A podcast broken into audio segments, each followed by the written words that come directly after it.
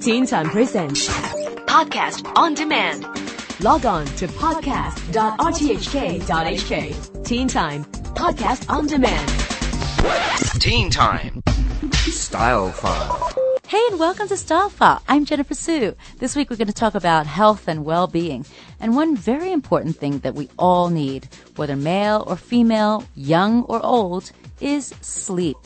Enough sleep to function properly and enough sleep to look great. There's nothing like that fresh, healthy glow about you when you've had enough sleep and had a chance to relax a bit and your skin glows and wow, it looks wonderful.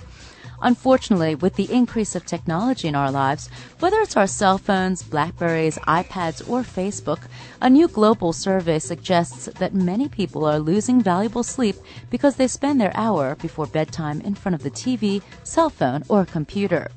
Experts are now calling for an electronic curfew an hour before bedtime as part of sleep hygiene when people should dim lamps and avoid checking their email, Facebook, or late night TV. Now, before technology, we had sleepless nights, but not quite like the sleepless nights we have now.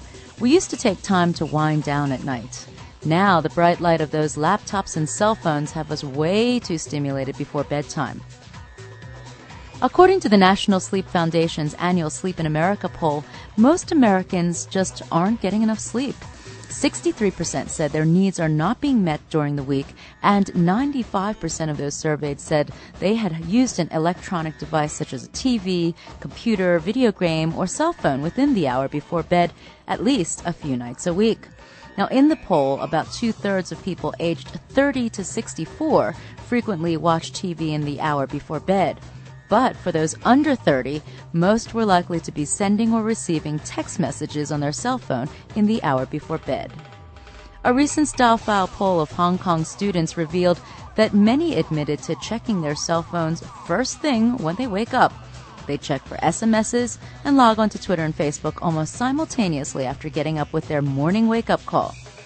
The poll also revealed that Hong Kong students could not live without their cell phones or laptops, and some even said that their cell phone was their trusted best friend. They had longer relationships with their cell phones than some of their boyfriends or girlfriends.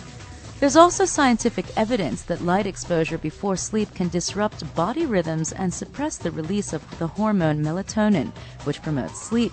Now, some people are also more sensitive to light than others, and some even like to sleep with the light on.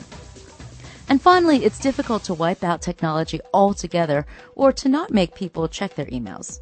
But just remember, it's not so much the light of the cell phone or computer that triggers sleep problems. It could be the anxiety produced when you might read an email or Facebook post that makes you angry or upset. The important thing is to try to stick to a fairly regular wake time. Get bright light in the morning and dim light at night. Exercise regularly and have a bedroom routine of 30 to 60 minutes when you're letting yourself wind down. So good luck on the beauty sleep because extra sleep makes you look fabulous inside. For Style File, I'm Jennifer Sue.